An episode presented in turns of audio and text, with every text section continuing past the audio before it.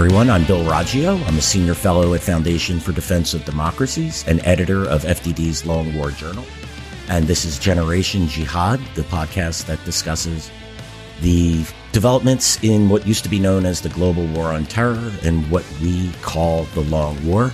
Uh, today, we're going to take a, another detour. We're going to look at the war in Ukraine. Again, we have with us John Hardie. He's the deputy director of FDD's Russia program and he's been contributing to the Long War Journal on developments in Russia and Ukraine. He's a wealth of knowledge on this subject. John, welcome again to Generation Jihad, and uh, thanks again for joining me. Thanks, Bill. Great to be back. Yeah, great to have you. So, John, there's been a lot of developments since you were last on the program, just a little bit over two weeks ago. We've had um, uh, mobilization of Russian forces after uh, a major Russian failures in, in Kharkiv Oblast. Um, Russia announced the annexation of, of four territories within Ukraine, and we have an ongoing offensive in the Kherson area in southern uh, Ukraine that seems to be shaping up pretty well for the Ukrainians. Um, let's let's start with the the two key issues here. I think um, the mobilization of the Russian forces and then the annexation of Ukrainian territory by Russia. John, tell us what led to this. This is a because in the because Putin has and the, the Russian military has been very, very hesitant about mobilize, mobilizing its forces. It's called this a special military operation and not a war. And I think that's led to think the Russians to think that they could handle this with the with existing forces. No need for a call up. What what caused this about face um, from the Russian position at the beginning of the war that began seven months ago? Yeah, I think you're exactly right. You know, Putin did put off this decision for a long, long time. I think probably despite uh, requests from his military advisors, um, probably fearing you know domestic political risks, as mobilization is very, very unpopular among the Russian people. But I think if we you know rewind the clock a few weeks to the Kharkiv counteroffensive, uh, to my mind, that's what really woke Putin up to the realization that Russia's military is just not going to wear down Ukraine as he might have hoped. And uh, if he didn't do something drastic like mobilization, um, Russia could face, you know, collapse across broad swaths of the front, as happened in Kharkiv. Basically, because Russia um, has a severe manpower shortage. Uh, this has been the central dynamic of the war since the second phase started in April. Um, you know, Russia can't rotate forces. Uh, it's taken heavy casualties. It's sort of piecemeal band aid um, attempts at solutions have you know helped Russia sustain the war, but they haven't really fixed the issue, and and those pools of manpower are really drying up. So I think Putin realized he really had no option. Uh, you know, his options were either defeat, um, some sort of massive escalation, maybe nuclear weapons for obvious reasons that's not really palatable, and then you know mobilization. So he went he went with the latter. And tell us about the uh, the mobilization. What are we looking at force wise? I know that the there's been a lot of uh, uh, different uh, takes on how much forces he's mobilizing, who they're actually mobilizing. Tell us a little bit about what this call up is and what this might mean for the Russian military. Sure. So you know what what Shoigu, the defense minister, initially said it was three hundred thousand uh, troops. He and Putin have said It'd be just reservists with prior military experience, ideally combat experience. Um, you know, no students, um, no people who are you know physically unable to to fight. Um, actually, no currently serving conscripts. Um, uh, conscripts make up about eh, a third, thirty five percent or so of the of the Russian military. A little bit higher percentage in the ground forces. Um, but you know, they've actually said no; those those folks will not serve. You know, we'll see if that is actually true. Um, I think you know, Russia probably will mobilize um, conscripts who have uh, demobilized, meaning they've you know ended their their service. But anyway, so Shoigu said you know 300 uh, 300k. Um, there was various reports in independent Russian media outlets saying you know a million, 1.2 million. I, I don't think we really know at this point. You know, regardless of what the number is, you know this will go gradually. It'll be phased, iterative. Um, you know, Russia is not the Soviet military it's not a mass mobilization model. Um, so the pipeline to you know take in reserve uh, uh, uh, mobilized forces, you know, train them, equip them, et cetera, um, and then deploy them successfully is you know it, it's kind of narrow. So Russia kind of has to go slowly. Yeah, this and and when you say go slowly, what are you thinking? Is this a, something that's going to take weeks to get them on the battlefield, months, uh, six months, a year? What, what what do you think that that's going to look like? So in in general, there's been a lot of variance in the way Russia is approaching and then executing the mobilization. So I think. Uh, obviously, you know the Russian forces in, currently in Ukraine are you know a bit desperate for manpower. So in some cases, uh, we see mobilized troops being thrown straight in um, especially in the very, very vulnerable spots in you know, Kharkiv, Luhansk Oblast, um, Kherson. Um, but then there's other mobilized troops who are you know getting a couple weeks of refresher training. It looks like you know somewhere thereabouts. It's not exactly exact. And then I think there are some troops, mobilized uh, troops, who are getting you know maybe even a month of training. And in that case, I think they're probably um, forming new regiments. Um, whereas in, in the in the other cases, they're probably just kind of filling existing un- uh, Russian units in Ukraine. So it's a mix. It's a mix of, exactly. of uh, rounding out some existing forces as needed, and and creating new units. Now, what about weapons and available for manning new units? Uh, tell us a little bit about that. Does the Russian have the capacity for the Russians have the capacity for this? Is this uh, do you think this is a problem going forward for the Russians, or do you think they have the, the capacity to make that happen? Sure. So I think here again, there's some variance. It's hard to say exactly what the total capacity is because you know the Russians came into the war with quite a lot of equipment and storage. It's not clear exactly you know how much of that is is serviceable. You know, we're talking about you know older tanks and whatnot in in, in long term storage. You know, some of them might be you know able to uh, be operable with some minor repairs or something. Others might have been cannibalized for spare parts. Yada yada. It's it's unclear exactly how many of the thousands of tanks Russia came in, you know, in, in storage um, are actually uh, serviceable.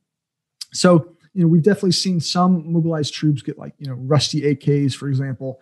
Um, other forces seem to be getting fairly good kit, like, you know, T90s, BMP3s, what have you. Um, so again, there, there's just a lot of variance. Um, I, th- I, think one potential shortage for Russia, and we already see this playing out, is in, in some of the little stuff like you know body armor, um, cold weather gear, you know stuff that you know maybe sound uh, it's not as sexy as a tank or something, but uh, you know to, to, a to a mobilized um, uh, conscript sitting in the cold in Ukraine, you know that that uh, heavy coat is going to mean a, a, heck of a lot. So um, in those cases, I think Russia has really relied tried to rely on uh, regional governments to fund um, uh, you know to, to procure these types of things along with volunteers. So, and it, has that been effective? Do you think the, or is this too soon to tell? With the the regional authorities being asked to uh, uh equip these forces. Yes, right now it's it's just hard to get a sense of how, exactly how widespread it is. Like, it, you know, is this something that's happening only in a minority of units? Is this you know a dramatic shortage across in the majority of mobilized forces? You know, the, the absence of you know, cold weather gear and whatnot. It, it's really hard to say. Um, but I, I think in general we will see um, at least some portion of the mobilized forces, you know, lacking for for the necessary gear, uh, or you know, making do with very old or insufficient gear, which you know will probably further degrade uh, morale, which is probably already going to be a problem among you know mobilized troops. In, in general, you'd expect morale to be an issue, and I think we're already seeing some of that just based on open source. Yeah, the the morale definitely is an issue because you know, look, losing has an effect on on morale, and they're you know the loss in Kiev, followed by the loss in Kharkiv, you know, some modest gains to put it at, uh, mile, you know, I, I, think is the best description in, in, uh, Luhansk, which are, are under threat now. We'll get further into that a little bit later. Yeah. I didn't mean to put you on the, on the spot on that question because it's so no, soon. It's a great, but, it's, know, a, it's a great question. And it's something I think we all have to track very closely. Yeah, yeah, it's it's too soon, but it's, it's sometimes you get a get a feeling of it, you know, and I think it's definitely is something worth looking for, uh, looking at over time. The um, what do you think the the biggest problem with the the Russians have with this mobilization? Obviously, it's Russia's a large country. Um, it has a lot of people. It has what I believe it's like somewhere between eight to ten times more people to to to a population to recruit from than Ukraine. But, you know, it's not just about bodies. what's Russia's biggest challenge here um, when it comes to these bodies? Well, I think uh, you know having the officers, especially junior officers, uh, to to train and lead them is going to be a big issue. Uh, this this um, class of personnel has taken a lot of casualties in in Ukraine. So you know we've already seen some examples where you know uh, uh these newly formed uh, mobilized conscript units either don't have professional officers or you know maybe they have one is the overall regiment commander or something, but the rest are all mobilized. Um, you know what have you. This is going to be a, a, a big issue. You know, it seems like the Russians are trying to train at least some of these mobilized personnel in their uh, military academies and training centers. You know, in in some cases, I've seen anecdotal uh, video evidence that that cadets are actually training them. So you know, it, just speaks to the to the shortage of uh, of mobilized personnel. In general, I suspect this is probably another area where there's some variance. Um, although, you know, on the whole, I do see this as being a big issue for Russia. And John, you mentioned uh, I'm going to just turn it back just a, a, a, a, statement or two. You mentioned the minority units in the Russian military. Can you explain that a little more for those not familiar with how the Russian military is organized? Russia's again is a vast country with multiple ethnicities. Tell us a little bit about that, so you could you could just flesh that thought out a little more.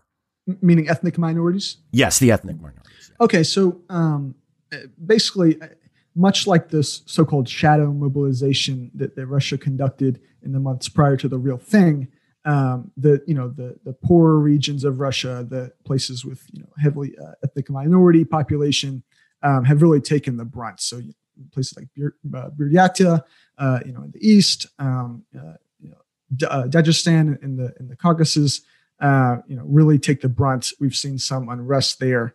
Um, you know, basically because a these these places are poor, so you know folks you know, might want to sign up. There might be a higher percentage of um, of you know pri- uh, folks with prior military experience, and maybe they have a higher pool of reserves. And then I think also to some extent, like Moscow says, hey, you know, these are the places without political power, without a political voice. You know, if there's one place we're going to hit hard and sort of sow resentment, and this is going to be it. So um, we've seen that. You know, we've also seen just in general. Um, you know the some of these uh, uh, uh, military recruitment offices basically just taking you know way too many people way beyond the the scope of what uh, Putin and Shoigu said in terms of you know reservists with prior military experience. Um, you know, in some case, in some cases, people with disabilities um, getting getting drafted. You know, people without any military experience. Um, some folks who are you know like in the IT or defense uh, uh, industry who you know should be exempted or instead you know being sent to the front line just a waste of very valuable experience and skills um, and so you know these these military offices and their officials have really taken a lot of flack from russian talking heads and you know military uh, correspondents and what have you okay so looking looking forward um the Mo- Russia's mobilized its forces, as we discussed. It's going to take time for them to make an impact, if at all, on the battlefield. Uh, probably a lot of this right now is an attempt to stop the bleeding, get some units reformed to get them on the battlefield. But certainly the Ukrainians have the initiative right now. What do you think that, uh, you know, when I, looking forward three months from now, six months or more now, what will this, what if impact do you think this mobilization will have on the Russian military's attempt to hold just hold the gains that it has and possibly retake areas. We'll get into uh, a little bit into the annexation of of, of Ukrainian territories next. Um, of whole and because if, if they're going to want to take those territories, they're going to have to they're going to have to go and and uh, they have you know they've, they've the Russians have portions of Donetsk and and looks like they, could lose portions of, of Kherson. So they're, if they want to really annex those areas in totality, they're going to have to go on the offensive. Do you think that this mobilizations, I would say in the short term, think of it three, six, nine months, do you think that it'll have an, a positive impact for the Russians, allow them to hold the line or won't make a difference? Yeah, I'd say the, the biggest uh, biggest impact will probably be in just trying to fend off further Ukrainian gains and present and prevent that you know collapse, large scale collapse of the of the Russian uh, defensive lines across uh, vast swaths of the front, you know, which I touched on earlier. Um, but you know, like I said, that will take will take time to arrive in numbers. You know, if you're talking about forming new units, you know, at least you know, a month or two. Um, but in general, you know, because the pipeline is kind of narrow, um, it, it, takes time to, to put people on the battlefield, especially if you're going to train and equip them meaningfully. So, you know, Ukraine still has a great opportunity uh, to retake ter- territory. And we're seeing that right now. Where basically Russia just doesn't have the the manpower available to cover you know everywhere it needs to defend. And so, you, you know, you're seeing um, certain areas of the front just sort of collapse. So, why we had the Russia announce the annexation of, of four territories within Ukraine? This was done. This annexation obviously happened within the last week. Why did why did Putin announce this? Why is Russia an- annexing this territory now? Why seven months after the war began did he make the decision to do this? Tell us a little bit about the areas that are being annexed and and the the reasons why Russia is doing this. Sure. So I think it's been clear for a while that you know, Russia wasn't going to give this territory back. Um, you know, there was some talk of some sort of territorial arrangement earlier in the war as, as part of a potential peace deal. You know, if that was negotiated in good faith, it's over now. You know, uh, Putin by annexing these territories has you know, ended any possibility of, of you know, a peace a peace settlement um, at least in the foreseeable future. And, and Zelensky has said as much, saying he, he won't negotiate with Russia. So um, it's been bottom line. It's been clear for a while. This is what Putin's going to do. Why he did it now, I think, uh, really comes down to a couple things. Um, one, if you remember, basically the, the deadline for when they were going to hold these so-called referendums and then annex the territories kept getting pushed back, basically because of the security situation. It, just didn't allow um, for for the votes, the so-called votes. At least so we thought. You know, that's that was assuming that you know, there's going to be some sort of you know semblance of legitimacy and order, and you know things were going to get done right. I, think that's what the Kremlin initially wanted. Instead, I think what they quickly decided was, hey, let's just get some sort of vote down on paper, and then let's just go ahead and you know annex these territories. I think after the Kharkiv uh, Oblast counteroffensive, um, the Kremlin really realized a our, our military occupation officials on the ground, right? So the, the Russian installed officials that are either Ukrainian and uh, switched to the Russian side or that were parachuted in from Russia uh, were like getting really worried. Uh, uh it was true in the south, but even um, in, in, in, the Donbass, where you know they've been previously relatively safe, they were worried that they might meet the same fate as their comrades in Kharkiv Oblast. So I think a to, to reassure them that Russia is not going anywhere, you know, they moved up to annexation, and then B, you know, there probably was some sort of hope that uh, by formally incorporating these territories into Russia, you know, you know, uh, Putin could uh, deter further Ukrainian gains, maybe scare the West off uh, from you know, keep uh, continuing to supply Ukraine. And obviously, that has not worked. Ukraine continues to, to retake ground. Yeah, now I, I, think there's another aspect to this as well. Putin can now, now that it, that it's according to the Russians, obviously it's not recognized internationally, um, but according to the Russians, this is now Russian territory, and he could take more. Uh, he, this is Russian soil. He could make the argument we need to do a call up. We need to uh, call up additional troops and harsher measures within the country, as well as you know we've had some rattling of the nuclear saber from Russian officials the potential use of nuclear weapons to defend its territory. What are your thoughts on that, John? On the nuclear, yeah. So I think I don't think we're there yet. I think it, nuclear use remains unlikely. You know, oh, I, I, agree with that. I mean, I'm yeah. just talking in the sense of that's rhetoric that could be used as well. Oh yeah, yeah. yeah. I, I, I, think that's clearly you know what they're trying to do. Some some Russian officials have been you know more direct than others, but yeah, they're, they're definitely rattling the saber. Yeah, and, and I want to be perfectly clear. While I don't think it's likely, um, this is certainly an a degree of escalation in this war that we all have to be worried about. Um, you know, Ukraine uh, or Zelensky is trying to accelerate uh, Ukraine's entry into NATO. I think um, I don't. I think that's dead on arrival. Uh, the European countries are not going to take a country into into NATO while it's at war, and you know, look, Article 5 is a defensive uh, uh, agreement between the NATO countries. NATO is designed to prevent a war, not to get in a war and, and letting Ukraine join. However, the, the, the drawing the U.S. and drawing the West further into this war talk of nuclear. Th- these are the things that concern me. I realize this is probably a little bit beyond the scope of the conversation, but while I'm, I just want to be clear to the listeners, while I'm saying I don't think there's going to be use of nuclear weapons, it's something we need to be very, very careful about as the U.S. plans its course forward. How much further do we get involved? We have to consider, you know, look, Russia's wrong for its invasion. This is an illegal invasion. However, we we do not want to risk getting into a nuclear exchange because of we are not considering the fact that there may be some red lines that that could be crossed here. Yeah, you know, caution caution in the nuclear realm is always a good thing. Um, I think, fortunately, I, I, don't see any prospect for for a nuclear exchange between the United States and Russia. I think strategic deterrence will hold.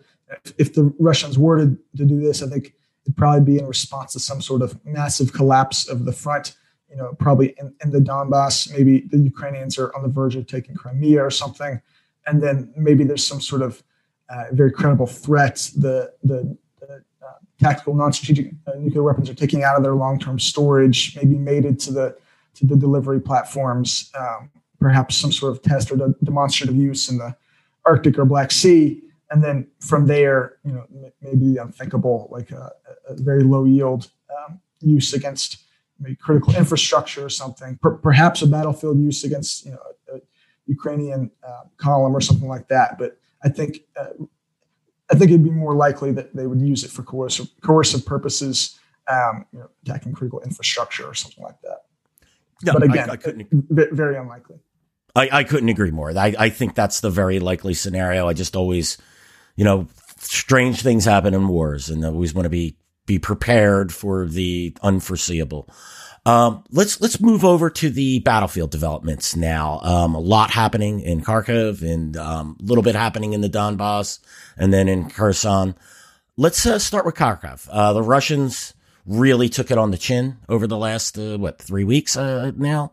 Talk to us about, uh, how did this happen?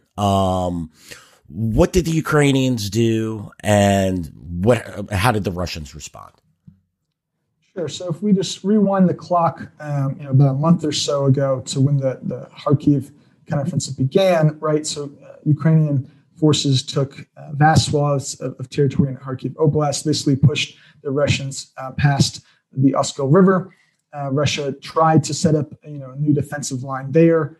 Um, however, I think a lot of the forces uh, that withdrew from from Kharkiv Oblast to the western side of, of the Oskol River were you know, badly degraded. They had lost a lot of equipment during the counteroffensive, and it uh, you know previously been been pretty thin when Russia uh, redeployed a lot of forces from that area uh, down to the south. So um, you know, I think Russia you know very clearly struggled to hold that new defensive line for very long. Um, Ukraine was able to to uh, cross the river in, in at least you know, at least two, probably probably more places um, and then you know eventually uh, push up to encircle uh, Liman. The Russians, you know, basically withdrew from that area to avoid uh, the encirclement and destruction of, of their grouping there.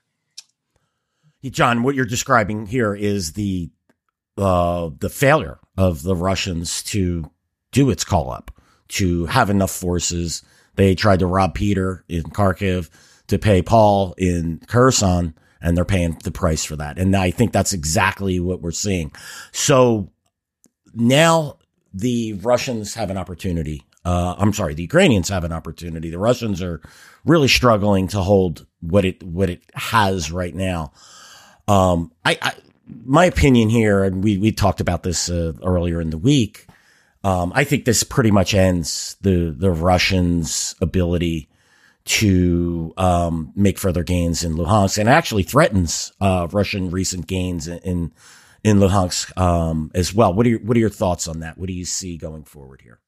Yeah, the Ukrainians are can, continuing to push. Uh, right now, Russia is trying to set up yet another defensive line um, in the area of, of Kreminna and Svatove.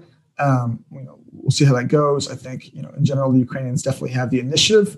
Um, so you know, we'll have to see. But I, I would definitely foresee um, Ukrainian uh, Ukrainian forces continue to push into Luhansk Oblast, uh, and you know we'll see how far they go. Um, if Russia is not able to to get uh, a solid defensive line, which will be difficult without the natural barrier of the of the river, um, then you know the Ukraine, the Russia, the Russians could uh, continue to collapse. So in the Donbass region, the Russians are attempting to take the the town of Bakhmut. Um, talk to us a little bit about that. That's this seems to be the only area where the Russians. Uh, did, I um, uh, dislike calling it the saying they have the initiative, but where they're attempting, they're continuing to push offensive operations. Um, what's has there been any success on that front? Has it stalemated?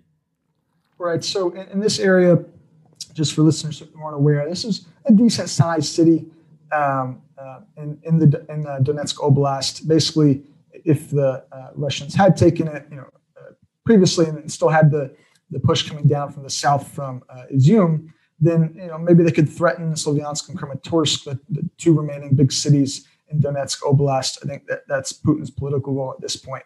However, you know because uh, the the Russians have lost their position in Kharkiv uh, Oblast and in the Liman area, I don't see this likely. But basically, at this point, the the forces near Bakhmut are primarily uh, Wagner PMC forces um, continue to push.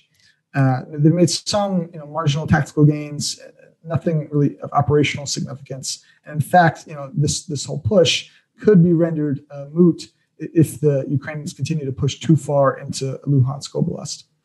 Yeah, I, I think that's absolutely correct. I think that, you know, I am curious that the Russians are continuing to commit resources to Bakhmut um, while it's on its back foot in, in Kharkiv. Uh, let's move on to Kherson. Tell us about what's happening there. Um, obviously, this offensive began in late August. Uh, talk to us about what's the what's the state. We've had some recent developments where it looks like the Ukrainians have punched through. Tell us a little bit about that. Sure. So, just to catch the readers up, so we, we had months of long range Ukrainian strikes against Russian uh, C2 against uh, uh, key bridges. They're basically a few, a couple of key bridges across the Dnieper that supply Russian forces, and then one more across the Inhulets River. the, the Ukrainians have been taking out those, taking out the the um, ad hoc pontoon crossings that the Russians set up, hitting Russian ammo, ammo depots routinely. Uh, basically trying to make life very difficult for the Russians on the western side of the Dnieper River. Um, so late August, uh, the Ukrainians launched their their kind of offensive in that oblast. There's basically three axes.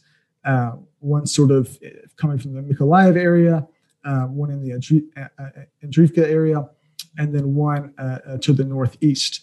Um, for the first week or so, I think Ukraine you know made some decent gains, minor but but but significant.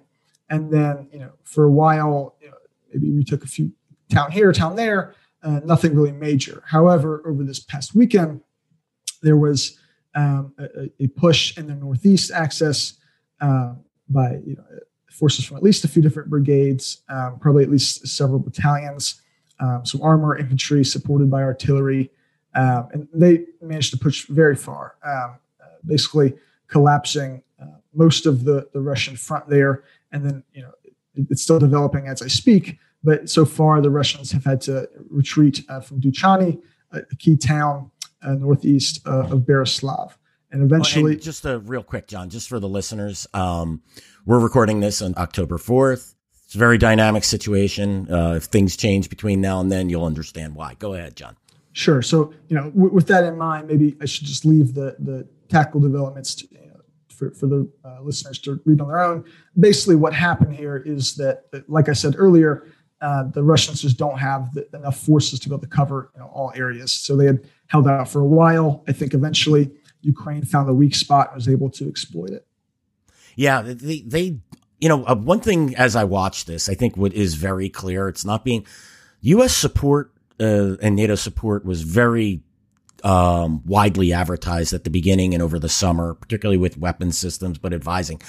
I'm definitely, I think what we're definitely seeing here is um, advising very likely at the brigade and possibly even the battalion level, certainly at the at the division or corps level for the Ukrainian military on how to target Russian forces in the rear, how to target command and control and target supply nodes, uh, other key infrastructure the Russians need, and then how to exploit those um, uh, that targeting and and push punch through the Russian forces. I, uh, uh, it, it, it's always really bothered me at the beginning of this just how chatty U.S. military officials and, and, and State Department and government officials were about this, um, you know, about the support.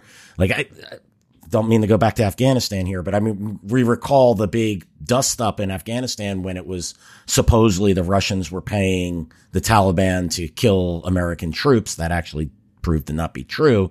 And yet then we had American officials touting how we were advising the Ukrainians to kill Russian generals, right? Like those are the kind of things you just keep quiet about. You don't advertise. And I think what we're seeing here with these offensives, um, is, you know, you, you, certainly the Ukrainians aren't just, you know, doing this on their own. I, I, I see an American, a, a Western hand in directing these operations.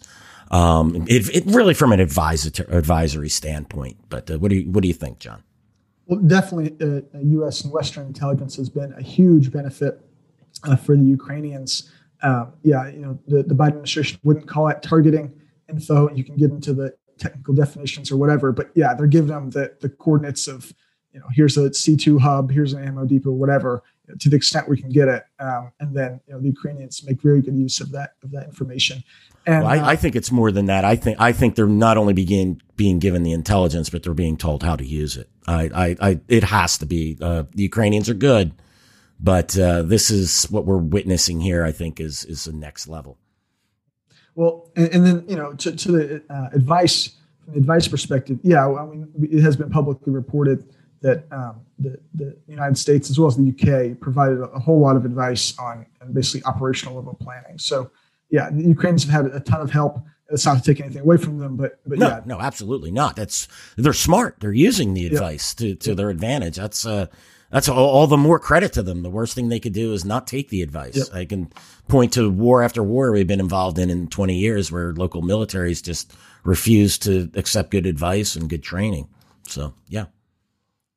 Yeah, I'd say in general, you know, obviously Western support is, is a big deal, big advantage. But if you look at the the correlation of forces between uh, the Ukrainians and Russians, not only are the Ukrainians you know, using this this Western military aid to you know, equip new forces and exploit their manpower advantage, they're also increasingly reaching that technological parity, or even in some areas, you know, surpassing the Russians. For example, you know, long range uh, precision fires. Uh, certainly, uh, with all the satellite intelligence and whatnot they're getting, um, that you know that's a big advantage. Yeah, you know, my only concern with all that, and uh, we talked about this before, John, is like there's just been a report the U.S. is going to provide what was it, 18 more um, HIMAR rocket systems, uh, guided rocket systems, right? but that's not until 2025 where the Ukrainians. So these are more long-term purchases. What that tells me is it's very likely the U.S. is reaching a limitation in what it can provide the Ukrainians from their stocks. So will the Ukrainians be able to get the munitions and additional weapon systems it needs to push these defenses forward? These are the things we have to watch. It's, it's a concern of mine. It hasn't been an issue now. What does that look like six months from now, one year from now, you know, again, we have to wait and see. Yeah, I, I 100% agree. So, um, what would the smart thing? We'll go turn back to Kherson. What would be the smart things for the Russians to do here now that it's it's taking? Now, my understanding too is that they had three defensive lines set up in this region, so clearly the Russians were prepared to a degree for some type of offensive. Was looking ahead to defend this territory. Um, what would be the right thing for the Russians to do if it wants to keep control of a significant portion of the territory? Um, and is that politically viable for the Russians to do? Yeah, you, you know, you're right. The, the, Russians have been digging in, uh, building fortified positions in this in this region for months. Um, you know, this is where I think they, they concentrated the bulk of their most combat effective, especially from from the airborne. Um, so it, it is somewhat surprising that you'd see this sort of large scale um, collapse. I think in general, though, uh, you know, this, I think the smart military thing to do would have been to, to withdraw across the river probably you know, a while ago. Um, in fact, it, has been publicly reported that the um, Russian general staff was asking Putin to do just that. Uh, he, for obvious reasons, declined. You know, his political goals don't necessarily uh, match up with military reality. Um, and so, you know, the Russians are sort of trying to hang on by their fingernails.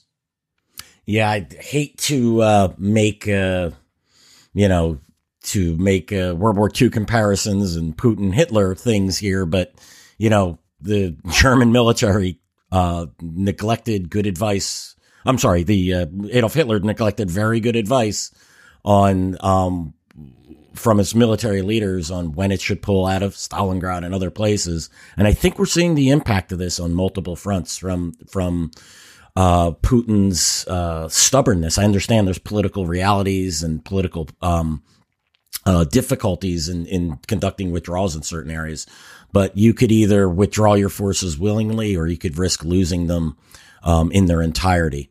So the um, what are we looking forward? um, pro, let's say the next three, six months here. Um, do the Ukrainians consolidate their gains that they, they have right now? Do they keep pushing forward? What do, what do you think is going to happen here?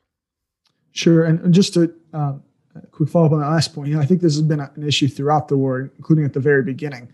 Just again, based on public reporting, you know, uh, I think that the Russian general staff was not too keen on the war plan um, drawn up at the beginning. You know, didn't think was enough forces. It, you know, it didn't really make much military sense, as was obvious uh, in, in, hindsight. Um, so, you know, Putin's own predilections and, and his willingness or unwillingness to listen to good military advice has, has been you know, key throughout. Um, in terms of looking forward, I, I would say. Oh, John, um, before you do that, I, you know, yeah. uh, one thing, like looking back on that, I wanted to expand on that point a little. The Russian military plan as it was, right, to strike at Kiev, seize areas in the south and the east was solid. If it was properly resourced, we might be having a very, very difficult, different conversation than right now today than, you know, if, if Putin had done that and his failure to do that has, has really put him in a bind. Um, yeah, I, I, would, I would say a couple things. Um, one, yeah, t- to your point, I think absolutely, you know, sending troops in with without warning that they're about to go into a war. You know, many of them found out they were in a war. You know, once they crossed the border, that's no way to conduct yeah, operational security in this extreme. There, that's a- yeah. Um, you know, setting forces in with only a few days worth of provisions. You know, generally expecting Ukraine to collapse quickly. Uh, you know, all of these things contributed you know, to, to, Russia's failure during the first phase. I think uh, also it, it, probably, you know, that is that assumption that Ukraine would quickly collapse. You know, also informed you know, what the, the Russians tried to do. So, you know, going straight at Kiev, um, you know, sending units flying down roads without much support, if any, you know, uh, that all stemmed from that, that poor assumption. I think if, if, you know, the Russians had, or at least Putin had respected um, the Ukrainian military and Ukrainian will to resist, it, we probably would have seen some sort of combined arms operation designed to encircle and destroy you know, the, the bulk of the Russian, the Ukrainian military in the Donbass, where it actually you know was at the very, very beginning of the war. Yeah, I, I couldn't agree with you more. All right, let's let's move forward to to what do we think is going to happen? What are what are the Ukrainian goals for the the short term, and then we'll we'll conclude there.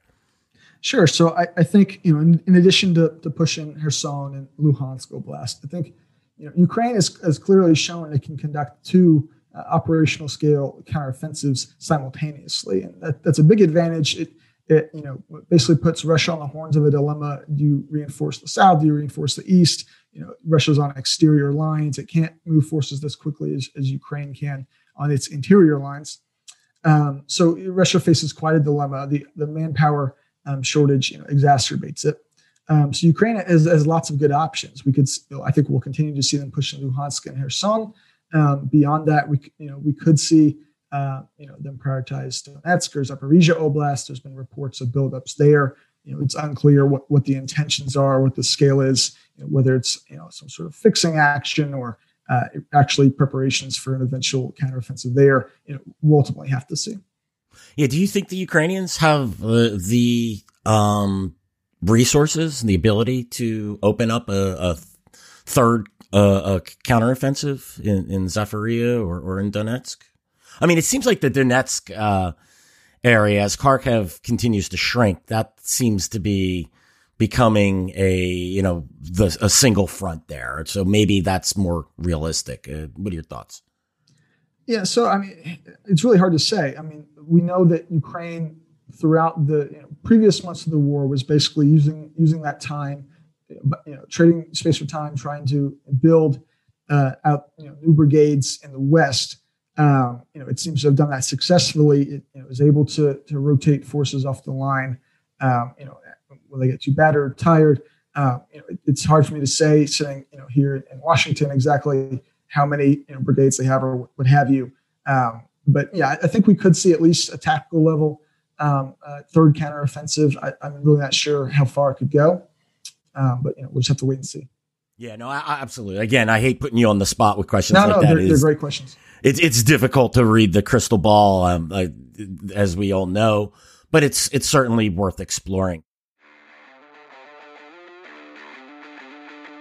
John, thank you so much for your um, your expert analysis on the war in Ukraine.